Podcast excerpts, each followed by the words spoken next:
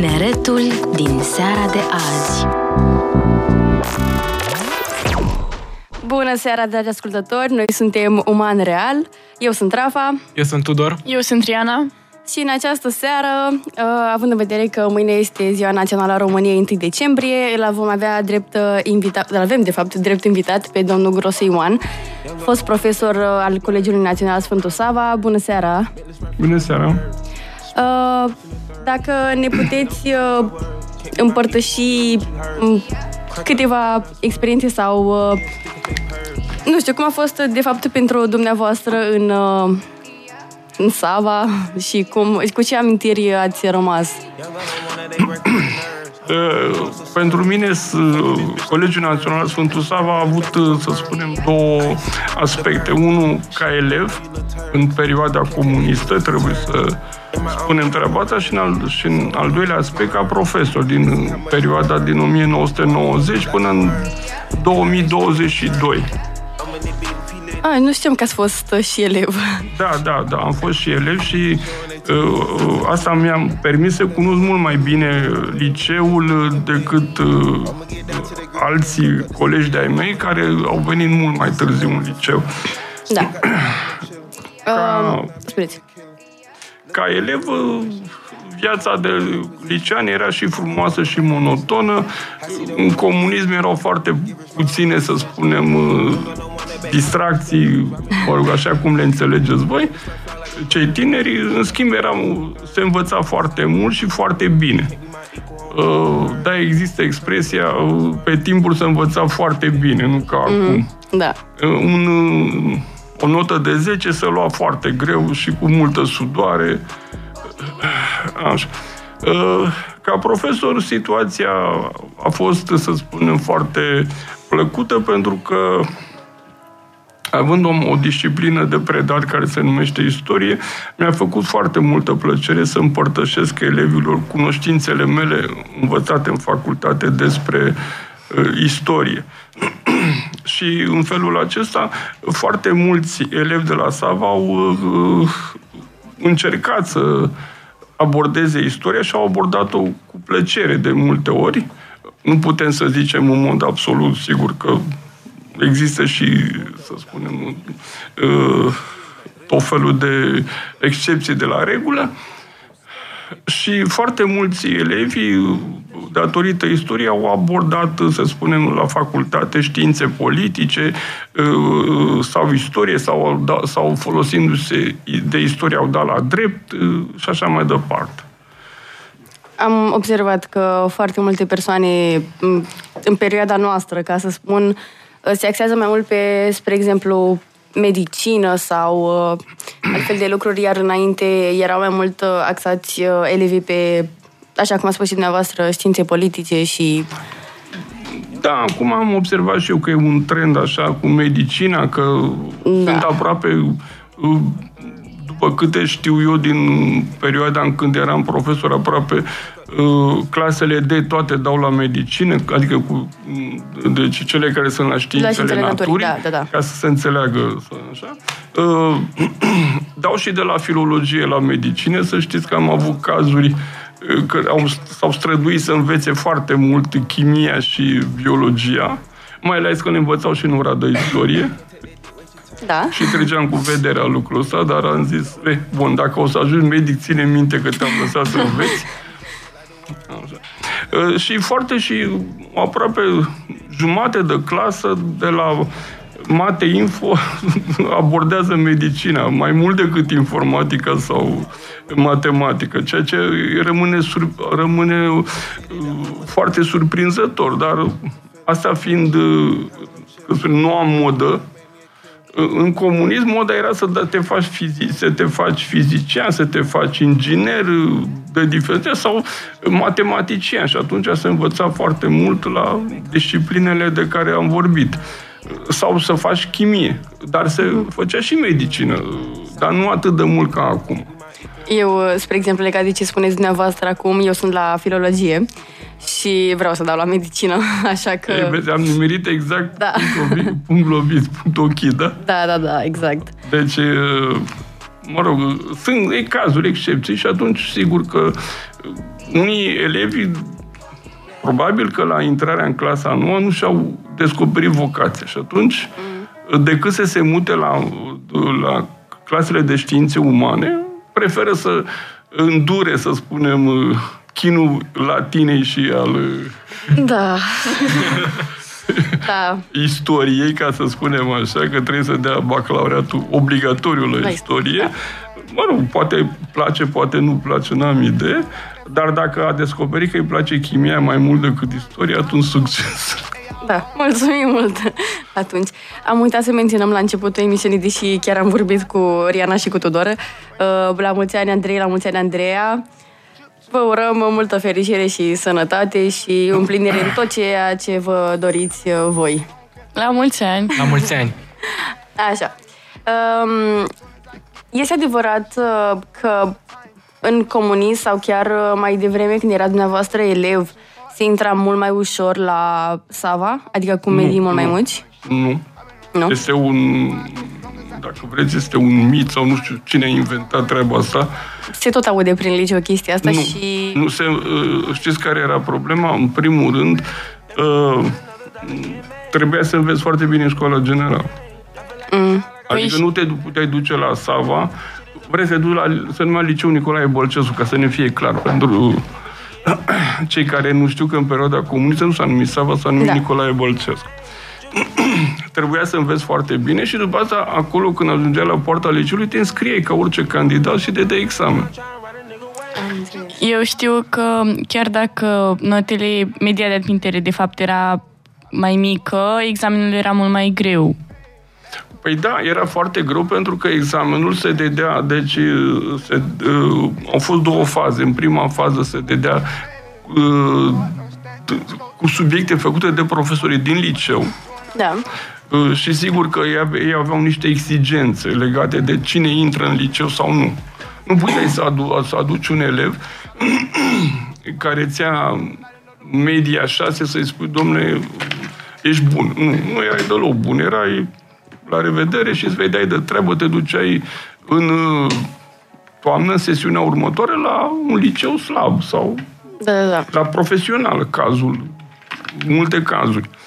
Uh, a doua etapă a fost când, când subiectele s-au făcut de la minister.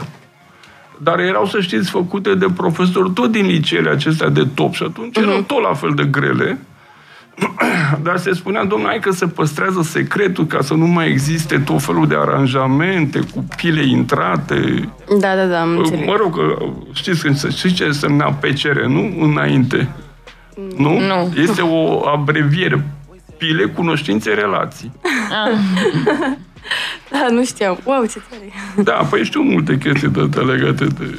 Dar considerați că nivelul la liceele astea de top, precum Sava, a scăzut odată cu acest examen la Adică fără acel examen pentru Da, liceu. da, da, a scăzut foarte mult, să știți, a scăzut foarte mult și a scăzut și uh, ceea ce e mai rău, exigența profesorului. Asta, da. Exigența no. profesorilor care dau note pe bandă rulantă 9-10 ca să scape de criticile elevilor.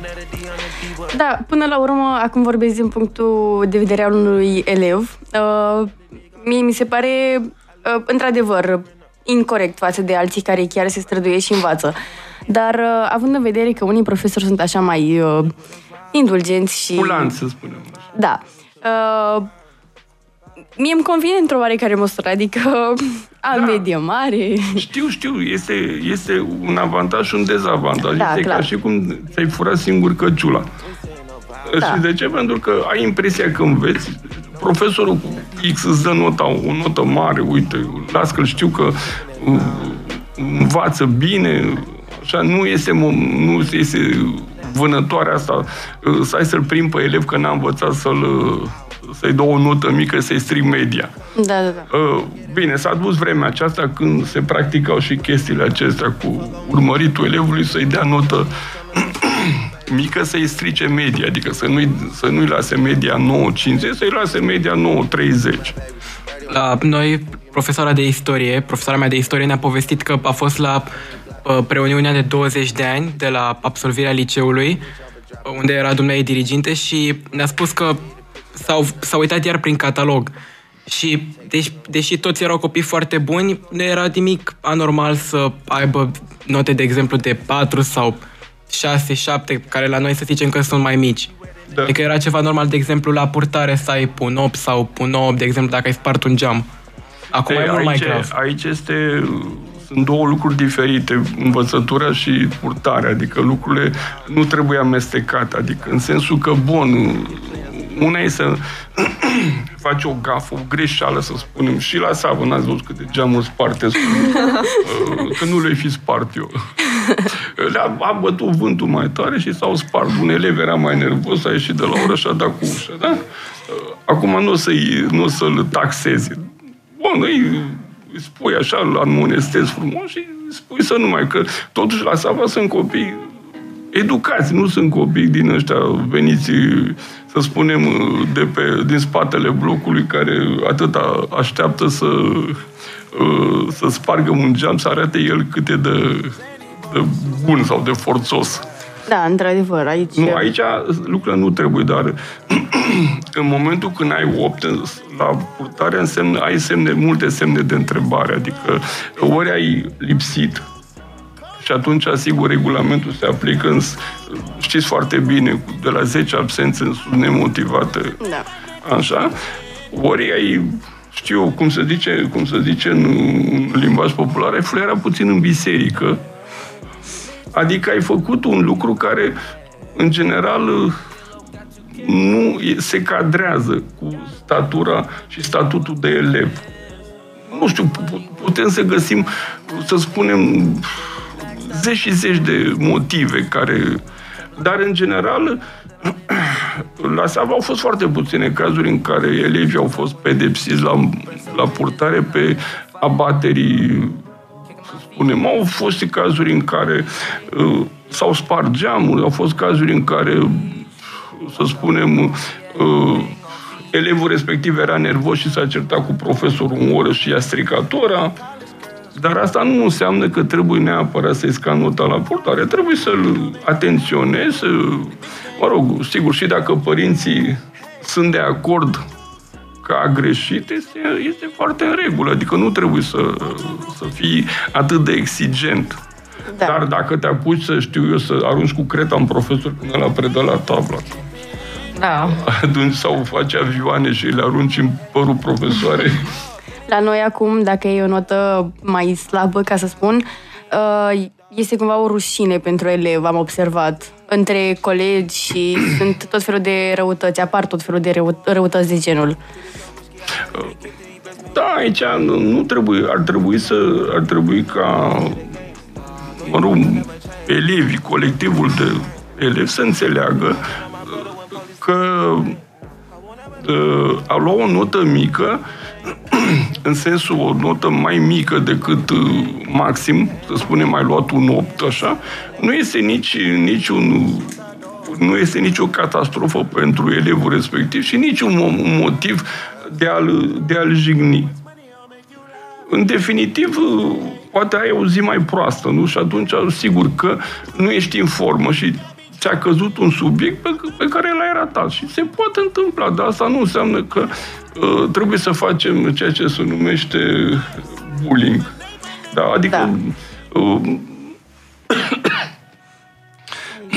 Sunt de acord. Când eram elev, nu se practica așa, pentru că la noi nu erau, erau foarte puține note mari.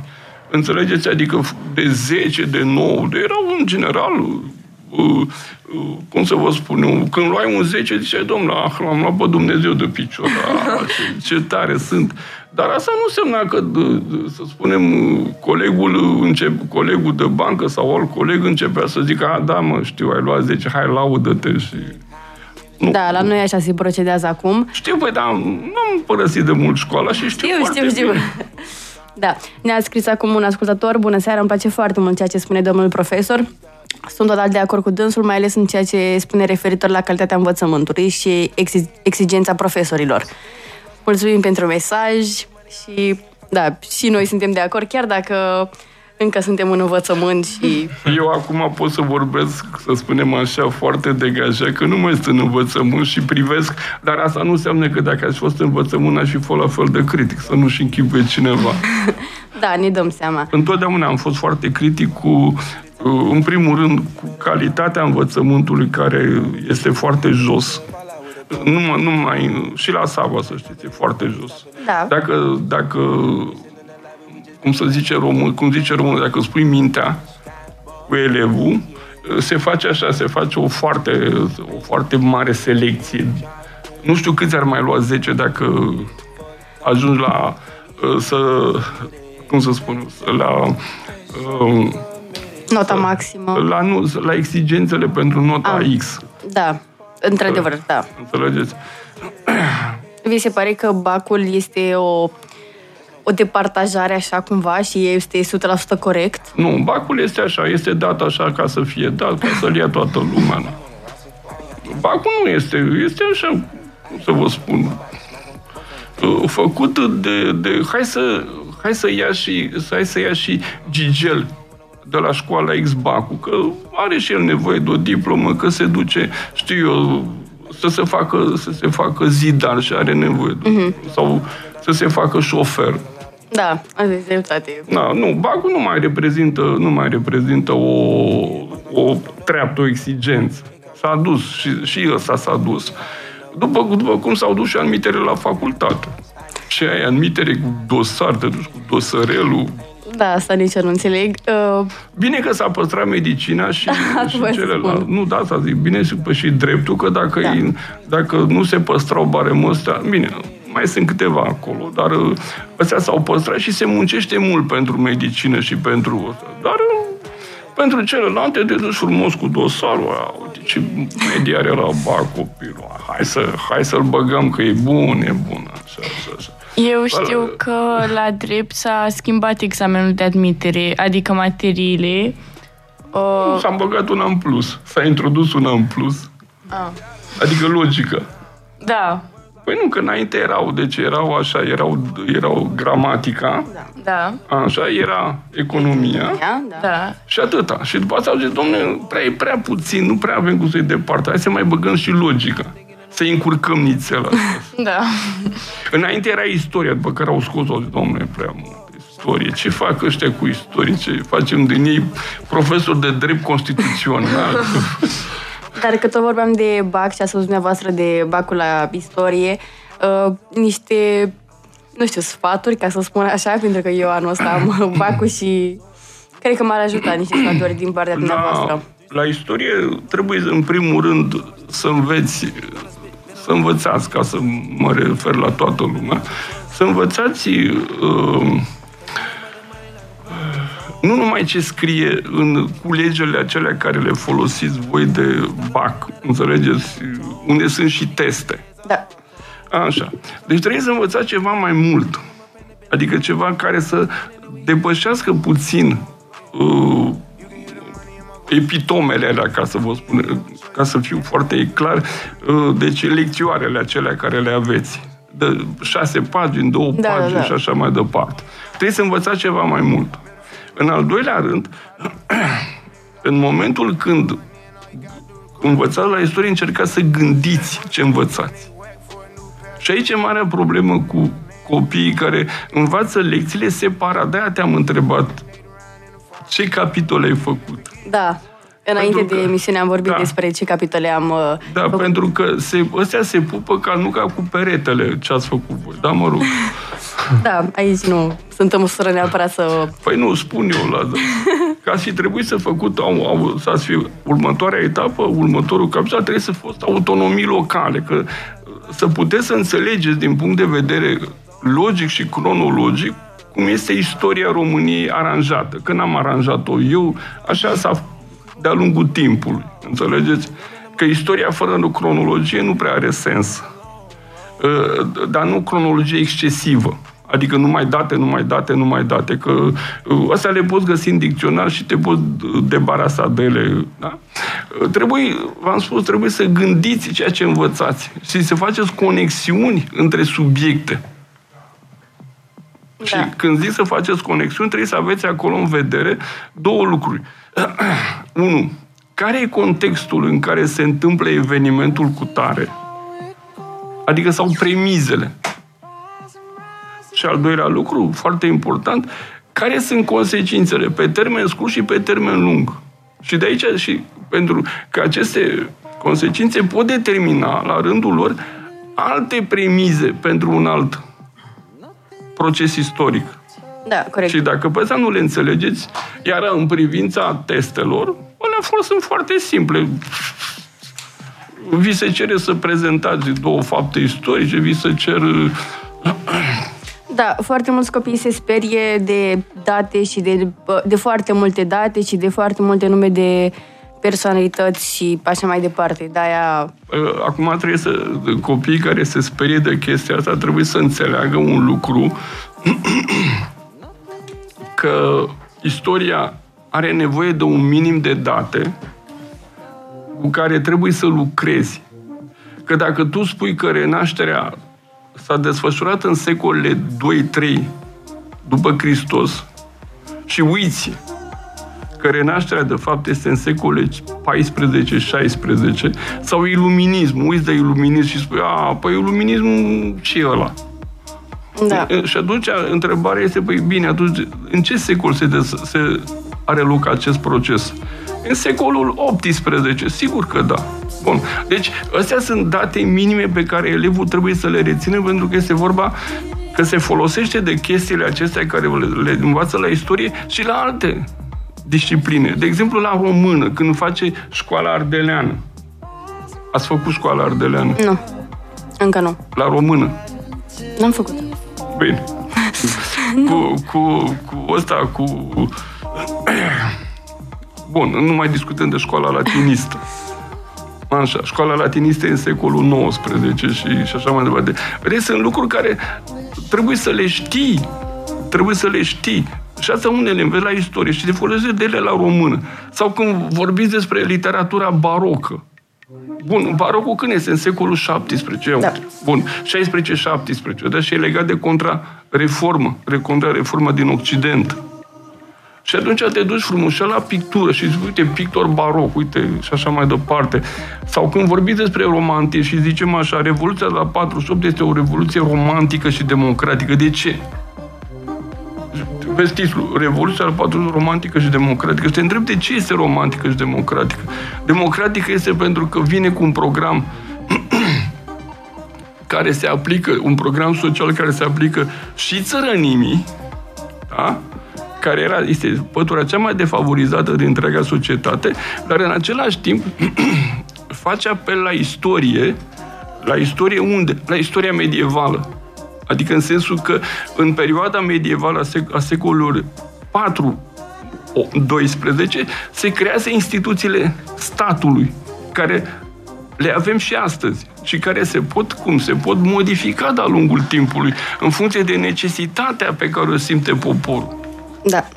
Și asta înseamnă concepția junimistă, evoluția treptată. Vezi, aici ajunge la junimism. Da, da, da. În secolul XIX cu titlul Maiorescu. Da, într-adevăr. Am făcut o mică trecere prin istorie.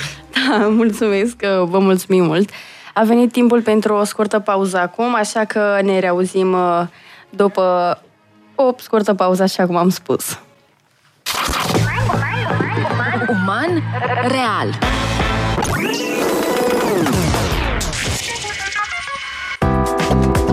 Tineretul din seara de azi Bună seara, dragi ascultători! Noi suntem Uman Real și ne-am întors după o scurtă pauză. Înainte am vorbit despre uh, școală și cum vede domnul Grosu Ioan uh, școala de atunci când era dânsul elev și de cum este acum uh, uh, învățământul per total. Însă propun să începem să vorbim despre 1 decembrie, așa cum am spus și pe Instagram. Nu uitați să ne dați follow pe Oman Real la, pe Instagram și pe TikTok la oman.real. Uh, de asemenea, înainte de pauză, ne-a mai dat uh, o ascultătoare mesaj, oh, un ascultător, pardon, acum am văzut, Exigența profilor a scăzut din cauza directorilor și a ISJ, care câștigă financiar pe urma acestor note mărite. Pot da și exemple, dar le știe toată lumea. Cred că aici uh, domnul profesor poate Nu, aici, aici, cum să vă spun, este o falsă, este o falsă problemă. Pe semne că ascultătorul dumneavoastră este foarte tânăr. Nu știu, chiar nu păi, știu. Păi nu, v-am să vă spun că este foarte tânăr pentru că în momentul, deci în perioada comunistă, era exigența aceasta, elevii să aibă note mari. Dar această exigență presupunea ca elevul să învețe, adică nu, nu în sensul că neapărat profesorul se supunea ce spune inspectoratul și de dea note mari. Ați înțeles? Da. Uh, sigur că existau clasamente și în perioada comunistă și sigur era ceea ce se numește întrecerea socialistă la învățătură, dacă ați auzit. Am auzit acest termen. Întrecerea da. socialistă era în industrie, mă rog, și noi numeam atunci, și noi numeam chestia asta stahanovism. Uh-huh. Adică uh, să, să faci trei norme în același timp. Uh, mă rog, o să învățați la istorie ce înseamnă la comunism, ce înseamnă stahanovism. Este o chestie drăguță inventată de Stalin. Da. Așa. Deci, și atunci era această exigență a inspectoratului. Uh, trebuie să, că elevul să aibă note mari să, să, pentru ca să arătăm nivelul de învățământ și de învățătură. Uh, bine, școala trebuie să depună toate eforturile, știi, limba de lemn, de tip comunist. Diferența între atunci și acum este că profesorii au scăzut ștacheta exigenței. N-aș putea să zic că asta este cauza, dar poate cauza este și în grădina lor, a profesorilor. Adică, ă, dar de ce să mă chinuie atât de mult cu elevul cu tare sau cu clasa cu tare când am și alte soluții? Și soluțiile sunt foarte la îndemână, adică ca să nu ne dăm după plop, înseamnă meditații. Vrea să da. învețe, facem meditații copilași. Adică eu la școală n-am nicio problemă, cât vrei, nu, îți dau nouă. De ce să mă chinu eu cu tine? De ce să-mi bag capul? Tu când te vei trezi, părinții tăi când se vor trezi, deci te, o, să, o să zici, băi, stai puțin, stai puțin că eu la școală nu prea învăț. Da, adică da, mă duc ca să am de unde să vin. Și atunci, ce zice părintele? A, te teamă, te, haide, hai să, hai să punem de o meditație, de, de două meditații. Și așa că începe acest carusel al meditațiilor prin clasa 10 sau a 11 da. da, a 11 cu precădere. Cine n-a prins trenul între 11 e jale. Da, într-adevăr, aici aveți o uh, mare dreptate în legătură cu meditațiile. Foarte multe persoane fac meditații și, mă rog, se plâng de ceea ce ni se predă la școală, că este foarte succint și pe scurt. Da, asta este, asta este, v-am spus, profesorii trebuie să vadă și să uite și în grădina lor, nu numai uh, să dea vina pe inspectorate, că în definitiv inspectoratul nu ți-a gâtul, nu are ce să-ți da, facă. corect. Adică, domnule, n-a reușit, n-a, n-a învățat, asta este bun. Uh, nu suntem în comunism să, să continuăm aceeași marotă, bun, întrecerea socialistă la învățătură. Nu există așa ceva. Eu am trăit ambele ambele segmente și știu. Acum nu mă poate duce cu, cu zăhărelul, a, uite, stai puțin, că ăștia sunt de vină. Nu, suntem noi de vină, că am zis, lasă că, de, cum am spus mai înainte, las că vine el la meditații la mine. De ce să mă chinu eu la școală? La școală mă duc să mă relaxez cu elevul, mai glumim, mai spunem o poantă, uh, cu, știu eu, cu tot felul de chestii. Uh, ne facem că facem, mai dăm un proiect, uh, da. Că îl luăm după internet și eu, mă, și eu ca profesor, bă, dar ce, dar ce frumos ai făcut, dar ce bine te-ai gândit, povesti de astea care te apucă râsul. Nu, nu, astea nu mai merg, gata, s-au dus. Da. Iar la Sava se practică, să nu spuneți că nu. Uh, da, da, nu, aici chiar se practică, dar uh, așa cum spunea și mai devreme, din punctul de vedere al uh, elevului, este un lucru foarte bun pentru noi, cumva. Vedeți, aici este cercul vicios. Da, Am, corect. La ambii place formula. Da. Da. Deci el mă lasă în pace, eu îl las în pace, știi? Bun, suntem, suntem, să spun eu, la reciprocitate. Dacă el mă supără, îi fac scandal și... Corect, aveți dreptare. Dreptate, pardon.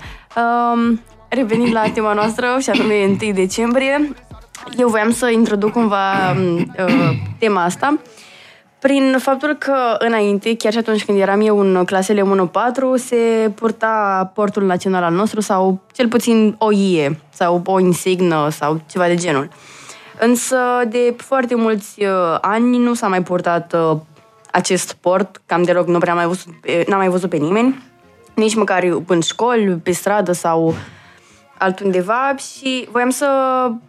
De fapt, nu știu care este motivul real pentru care nu se mai practică așa ceva și voiam să aflu și părerea dumneavoastră în legătură cu acest lucru, pentru că, până la urmă, pentru noi români este o mândrie. Să-ți puțin, dacă pot să intervin și eu, dacă înainte de, înainte de întrebarea să ne puteți spune pentru, dumnea, pentru dumneavoastră ce simțiți de 1 decembrie ca român? Domnule, de 1 decembrie ca român simt uh, ceea ce am, aș, aș putea spune, uh, am un sentiment așa de patriotism, adică că uh, aparțin unei țări și unui popor care uh, a reușit, datorită vicisitudinilor timpului, a trecut prin toate aceste vicisitudini ale timpului și nu au fost puține, așa, și a, a reușit să, să-și mențină ființa națională, adică să-și mențină spiritul național. Uh, acum, în privința patriotismului, nu trebuie căzută la extremă, adică în, în ceea ce se numește naționalism. Este foarte periculos, confund, se confundă deseori naționalismul cu patriotismul. Naționalismul este, este înțeles de foarte mulți ca iubirea de, iubirea de țară, iubirea de patrie, uh, excluzând pe ceilalți.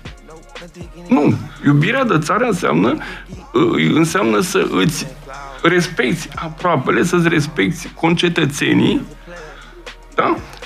care sunt care sunt locuitorii acestei țări. Nu trebuie să, nu trebuie să faci, să spunem, să, să probezi xenofobia. Nu știu dacă m-ați înțeles ce vă spun acum. Da. De exemplu, la noi există marota aceasta și am să vă spun așa, de ce ungurii nu se bucură alături de noi de 1 decembrie? Păi, cum să vă spun? Asta, deci, ungurii sunt o nație, să spunem un popor, sigur, care au o istorie a lor, un spirit al lor. Bun, ei sunt cetățenii acestei țări, eu înțeleg, sunt cetățenii acestei țări, dar, dar, asta nu înseamnă că trebuie neapărat să, uh, cum să vă spun să, să se bucure alături de mine. Bine, nu se bucură, este treaba lui, este, este trăirea lui și așa mai departe. Dreptul lui până la urmă. Sigur, acestea sunt drepturi, ca să zice așa cum zice Caragiale, drepturi constituționale. Curat constituțională. Bun. Deci asta este esența. Că de ce nu se bucură de 1 decembrie și de ce nu știu ce face când eu mă bucur de 1 decembrie. E treaba lui, nu, nu, nu mă pasionează pe mine de ce, să spunem, o minoritate nu se bucură de chestia aceasta. Într-adevăr. Uh, revenind la întrebarea mea, cu portul național, vi se pare că este un lucru de admirat că la un moment dat se practica acest lucru, că elevii portau la școală portul național și iar acum, mă rog, nu se mai întâmplă? Uh, Portul Național, sigur, este o moștenire avut, este o moștenire din perioada interbelică, să știți. Nu este, nu este ceva... Uh, el, s-a, el a fost, uh, să spunem, uh, uh, nu aș putea să zic impus. El a fost, ab, uh, să spunem, uh, abordat de către populație tocmai pentru a, tocmai pentru a lega uh, o tradiție existentă deja. Adică portul popular era un port al românului de toate zilele. Nu era ceva, să spunem, sărbătoresc. Da. În momentul când, când populația sau începe să se emancipeze, adică începe să, să se poarte, să spunem, cum sunt cei de la oraș, încep să poarte uh, haine orășenești, cum am zice, sigur că portul popular începe să, începe să decadă puțin. De aceea, de aceea, în zilele de mare sărbătoare, femeile sau în zilele de sărbători religioase, cum este în special duminica, când se duc la biserică, femeile și bărbații se îmbrăcau un port național curat, pentru că era, ce, era, vorba, de, era vorba de a uh, uh, te prezenta în fața lui Dumnezeu curat. Și așa este și așa se întâmplă și la sărbătorile acestea naționale. Femeile și bărbații fac acest lucru uh, pentru a lega tradițiile, uh, deci uh, vechile tradiții cu noile situații de acum. Din da. acest motiv, din acest motiv s-a, s-a instituit și ziua, și ziua tricolorului, din acest motiv s-a instituit și ziua ei naționale, etc., etc., pentru a lega toate aceste lucruri într-o tradiție continuă. Am înțeles, da. Din cauza aceasta. Iar sigur că uneori se exagerează, adică uneori iile dincolo de frumusețea lor, încep să, deci încep să fie purtate în orice situație, în orice și atunci, sigur că uh, apare la un moment dat așa ca un fiind, ca fiind destul de, să spunem, penibil să folosești mereu să te îmbraci în ie.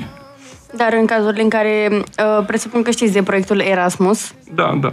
Uh, în cazul acesta în care copiii, elevii români se duc în alte țări, ar fi potrivit să poarte măcar o ie sau ceva reprezentativ? Da, da nu, e nicio, nu e nicio problemă. Așa cum, așa, aici trebuie să se înțeleagă un lucru. Așa cum uh, musulmanii poartă, poartă veșmintele lor specifice, cum femeile musulmane poartă, sau femeile arabe, dar tot musulmani sunt, da. poartă îmbrăcămintea lor specifică, feregeaua, adică cea care... Da. Așa cum evreii poartă pălăria aceea sau capișonul acela.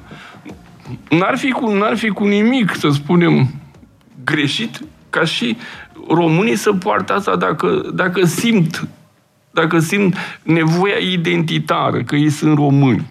Că și asta se leagă de o anumită nevoie, dacă vrei, identitară. Da? Da.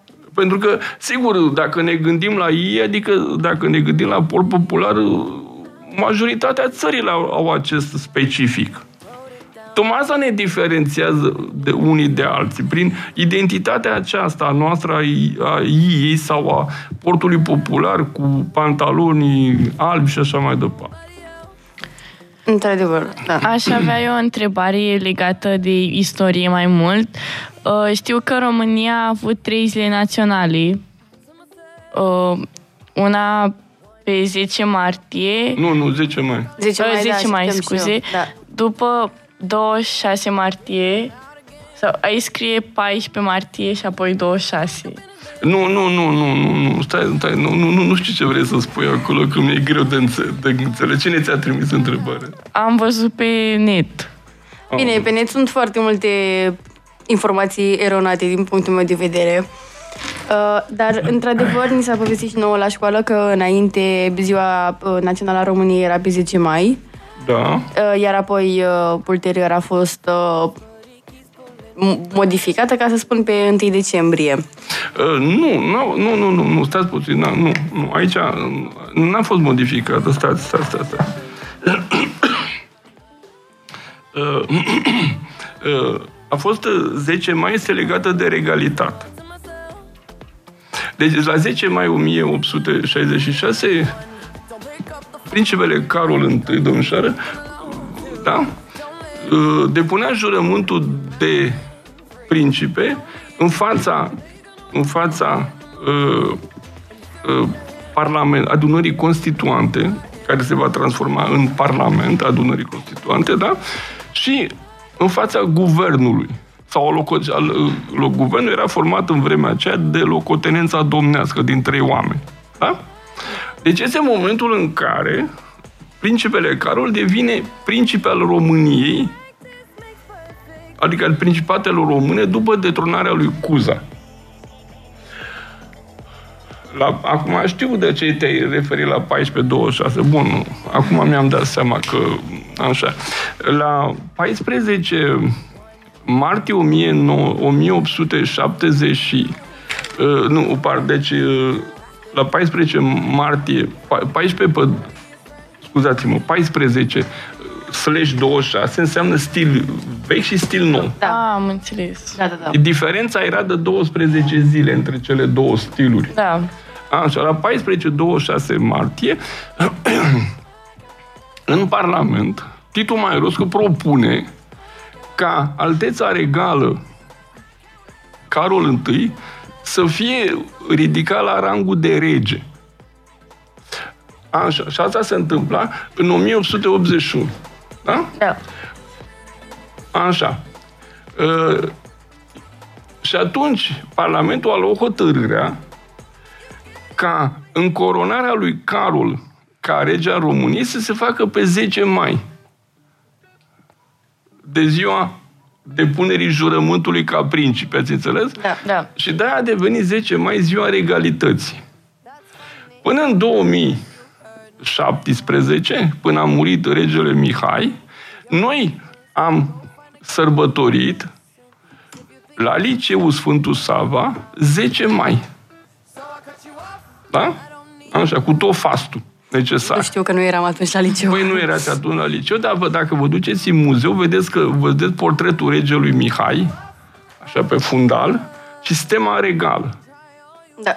Așa, deci, deci um, din, de, când a, de când a revenit regele Mihai în țară, adică din, do- din 1996 și până în 2017, să știți că el moare pe 5 decembrie, dacă n-a știut, coincidență. Da. Uh, El făcând uh, liceul la Sfântul Sava. 5 decembrie pentru ascultatorii noștri- noștri este ziua liceului uh, Sfântul Sava. Așa. Deci, de atunci și până la, două, până la 5 decembrie uh, 2017, până la moartea sa, când i s-a anunțat moartea sa, noi am sărbătorit în continuu, deci 10 mai. Și ne duceam liceul Sfântul Sava, colegiul Sfântul Sava, se ducea în corpore la, la paletul lui Izabeta să-l vadă pe regele Mihai. Deci era așa numitul garden party, dacă... Da, da, da. interesa. Așa, bun, asta legată de așa, da? Da.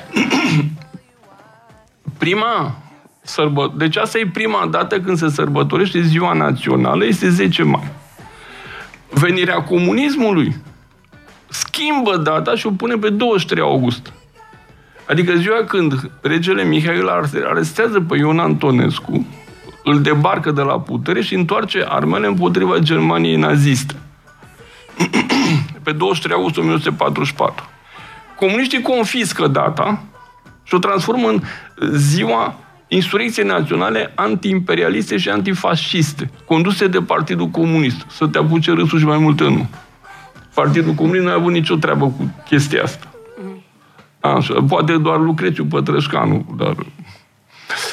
După 1990, adică după Revoluție, s-a pus problema să se găsească o altă zi națională, în sensul că foarte mulți oameni politici din România nu agreau, nu agreau regalitatea.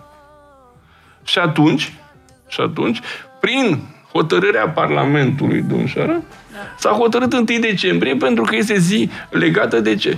De unirea Transilvaniei cu România. Adică când Marea Adunare Națională de la Alba Iulia hotărăște da?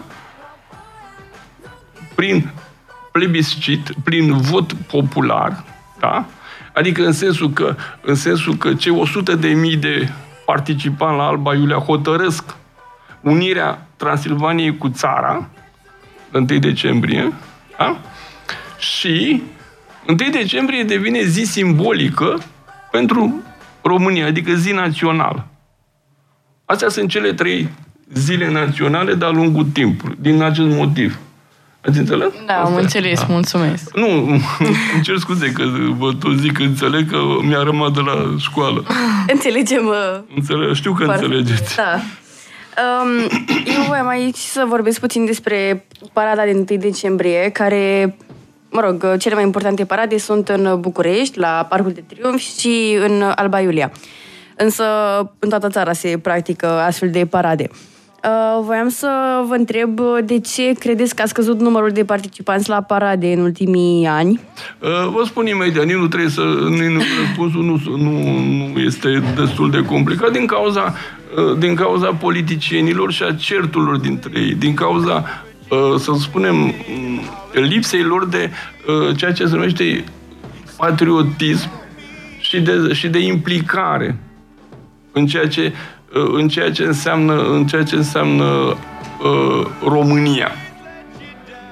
Înțelegeți? Asta este, asta este partea nenorocită a lucrului, că populația este, într-un fel, dacă vreți, puțin scârbită de aceste certuri politice care uh, nu se, cum să vă spun, nu se sfârșesc nici de 1 decembrie. Și tare mi teamă că și acum o să avem de-a face cu niște mici, să spunem, incidente. Dumneavoastră, dumneavoastră mergeți mâine la paradă? nu, nu, mâine nu merg la paradă, îmi pare rău. Mi-a mai scris un ascultător. Nu, nu merg pentru că pentru că am fost rece și nu mă, nu, nu-mi doresc să, să o iau de la capăt. am înțeles, am înțeles. Da. Anul trecut am fost, dar chiar mi-a părut rău cum am dus. păi da, tot da. din cauza pot da. înțeleg de ce. Uh, ne-a mai scris un ascultător că domnul este doxă, dar nici măcar eu nu pot, ca profesor fiind, să-l urmăresc. Așa că... Spuneți că uh, chestiile astea cu, uh, cu doxa nu mă, nu mă avantajează. Astea sunt bune pentru elevi când vin la profesor. A, domn profesor, sunteți nemaipomenit. A, ce, câte știți. Dar știți, vreau și eu să, să mă mai ascultați. Credeți că legat de parade și de cum uh, uh, se prezintă cumva ziua națională sau efectiv România ca țară în familii este cumva un dezavantaj pentru noi românii în ideea de uh, faptul că părinții nu uh, prea vorbesc acasă foarte mult de... Uh, acum să vă spun de ce nu vorbesc de asta. Nu vorbesc foarte mult pentru că, în primul rând, uh, ei vin dintr-un, vin dintr-un, să spunem, dintr-un Uh, dintr-un uh, uh, imaginar colectiv comunist. Uh, și asta însemna, ce? Așa s-a însemna dispreț față de ziua națională. Știți de ce? Pentru că tot așa se făceau parade de 23 august de către Nicolae Ceaușescu și și erau niște, uh, niște parade foarte lungi și foarte obositoare și în care se prezentau ce? Se prezentau uh, în exces marile realizări ale comunismului. Înțelegeți? Erau acolo, spunea, uh, uzina cu tare a făcut, a dat în plus 7000 de tone de oțel. Așa. Nu știu ce uzină de ciment a dat 50 uh, de, 50 de mii de tone de ciment. Uh, nu știu ce întreprindere a depășit cu 100%, nu mai știu ce a depășit. Și atunci omul era, era atât de plictisit de toate chestiile astea că să ți le prezentau și la televizor. Înțelege? Și atunci da. era o repulsie față de ziua națională. Omul nu știa cum să fugă mai repede de, de parada de 23 august. și aici rămâne imaginarul acesta, uh, să spunem, uh, colectiv al comunismului, care încă nu s-a șters în mintea da, foarte mulți da? da. Foarte oameni, oameni în vârstă. De-aia nici nu spun, nici nu vorbesc copiilor uh, despre importanța zilei naționale. Dar să știți că în perioada interbelică, în perioada lui Ferdinand sau, sau a lui Carol al II-lea, erau niște parade extraordinare. Bine, și Carol al II-lea făcea niște parade, așa că, mă rog, ca să uh, arate cât de important și cât de bun este regimul carlist. Da. Da. Am înțeles. Um, eu aveam o întrebare în legătură cu Marea Unire. Dacă aveți cumva vreo cunoștință care a participat în mod fizic? Nu, nu, ar fi, ar fi cum să vă spun. Uh, nu, este, cine, a, cine a participat fizic și ar mai trăi astăzi, cred că este o raritate, dar nu cred că Uh, nu, n-am, adică în sensul că nu sunt ardelean, că în general, în general la Marea Unire au participat ardelenii, să știți, adică din satele ardelenești, trebuie să știți că la Marea Unire nu s-a dus toată lumea, s-au dus câte cinci, câte cinci uh, reprezentanți ai, ai țărănimii din fiecare sat și nume, se numeau credenționali. Adică aveau uh-huh. un bilet în care, care, cu care se duceau și călătoreau la Alba Iulia pentru a-și exprima votul. Votul da, era da. Cu, cu mâna ridicată, da, am zis că este, că, da, am zis că este un plebiscit spontan, popular. Adică nu e un plebiscit de aceea cu, cu băgat uh, ăsta în urnă, cu băgat da. bilețelul în urnă. De-aia sunt și 100 de mii de oameni, vă dați seama. Da, corect. Tot legat de Marea Unire, uh, ni s-a spus chiar la școală că există doar 5 fotografii făcute. Da, așa este, da. Și păstrate din fericire. Că... Da, uh, da, chiar din fericire. Mie, uh, mă rog, pentru vremurile acestea, mi se pare puțin anormal, dar uh, uitându-mă puțin în spate și gândindu-mă la ce vremuri erau atunci, pot să uh, înțeleg de ce. Acum să știți că nimeni nu și-a pus problema atunci să facă fotografii. Uh-huh. Astea au fost făcute din întâmplare de către un fotograf care era acolo. Deci, vedeți ce importanță are și întâmplarea în istorie. Putea să treacă, să fie acest eveniment atât de important, fără nicio mărturie, uh, să spunem, fotografică. Dacă nu era acel fotograf care să le facă. Și au fost descoperite mult mai târziu, nu atunci. Au fost date, au fost descoperite mult mai târziu. Da, corect. Dumneavoastră, vi se pare că viața din comunism era mai uh, benefică pentru oameni sau cea de acum? Nu v-aș fi dorit. Ah. Să în comunism. Nu v-aș fi dorit, sincer să fiu. Adică gândiți-vă la bine, câte binefacere aveți și la cât de, și la cât de ușoară este viața uh, față de, față de comunism. Gândiți-vă că, gândiți-vă că puteți să faceți cursuri universitare da? Uh, mult mai ușor Adică pentru că nevoia de, nevoia de educație este mult mai mare și atunci asigur că simțiți această nevoie pentru a vă educa și a, și a studia și în comunism nevoia de educație era mai mare, dar comuniștii ce făceau? Reduceau, tăiau această nevoie de educație, tocmai pentru că nu aveau nevoie de o populație educată, aveau nevoie de o populație, cum, cum să spunem noi, indoctrinată și lipsită de cultură politică. Înțelegeți? De-aia, de-aia în momentul când, după Revoluție, nu s-a putut, nu s-a putut uh, face niciun fel de, dacă vreți, de, de uh, grupări politice care să fie, care să fie de de sorginte democratică. Numai cei care erau vechi activiști cum au fost, cum au fost cei din, din pușcăriile și erau membri ai Partidului Național Țărănesc sau Partidul Național Liberal, numai ei știau ce înseamnă democrația, liberalismul și așa mai departe. Restul, restul nu știa, să știți, era o, era o incultură politică foarte puternică în România. Înțelegeți? Da. Deci, de asta și, de asta și excesele de după Revoluție, mineriadele care s-au derulat. Tocmai din această, din această putere uh, a securității de a manipula populația lipsită de cultură. Adică în sensul acesta uh, vă spun că este bine pentru voi acum cu toate că sunt și acum pericole manipulării și așa mai departe, dar rețineți, nevoia de educație a voastră este satisfăcută. Atunci nu era satisfăcută din cauza acestor opreliști puse de comunism. Adică vrei să te duci, de exemplu, la medicină. Uite, am să-ți dau un da. exemplu, ți-au, ți-au cazul Foarte bine, te duceai la medicină, te dai examen, nu, nimeni nu te reținea. Bun, numai că, numai că erau 100 de locuri. Și erau 2000 de candidați. Ia gândiți-vă, 100 de locuri și 2000 de candidați. Ce medii trebuie să ai? Da, într-adevăr mare. Uite, am să vă dau exemplu meu. Am dat la istorie. Sigur, îți trebuia să fi fost copil cu minte în liceu, nu trebuia să fi fluierat în biserică, chestii de astea așa. Uh, bun, adică exemplar. Trebuia să te fi comportat. După ce obțineai, să spunem, uh, dreptul de a te înscrie la facultatea de istorie, adică nu te duceai oricum așa mă rog așa. Și atunci, ce se întâmplă? Aveai 11, aveai 40 de locuri și candidații erau 1200. Da. Calitate, nu cantitate. Da, corect. Și atunci, sigur că, sigur că mă mândresc că am intrat la facultate pe aceste, pe aceste 40 de locuri cu 1000, nu știu, era 1160, 1170, cam așa ceva.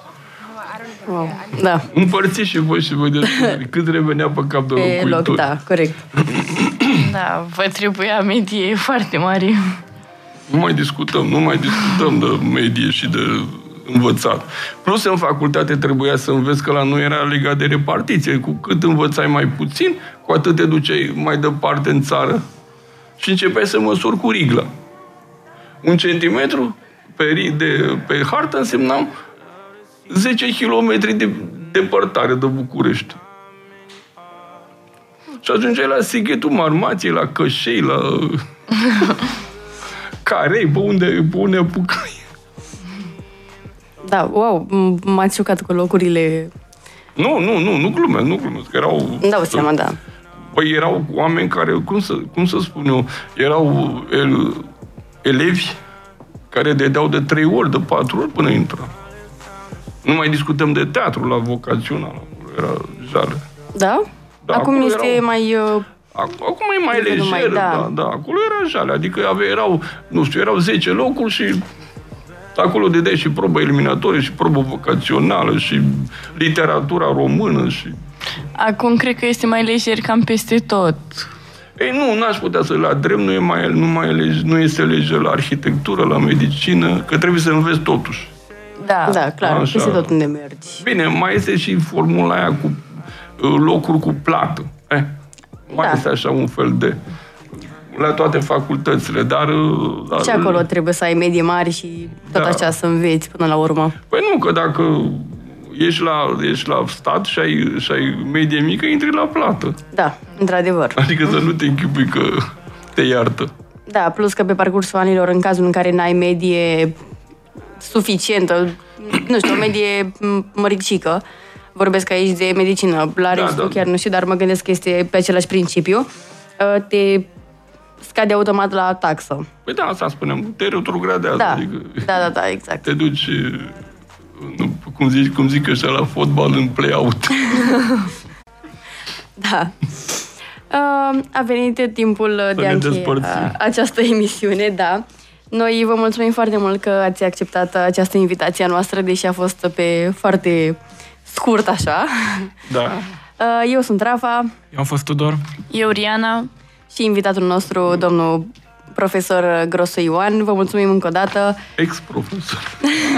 Fost profesor, într-adevăr. Uh, La mulți ani România pentru mâine și noi ne auzim săptămâna viitoare. Seară bună! Tineretul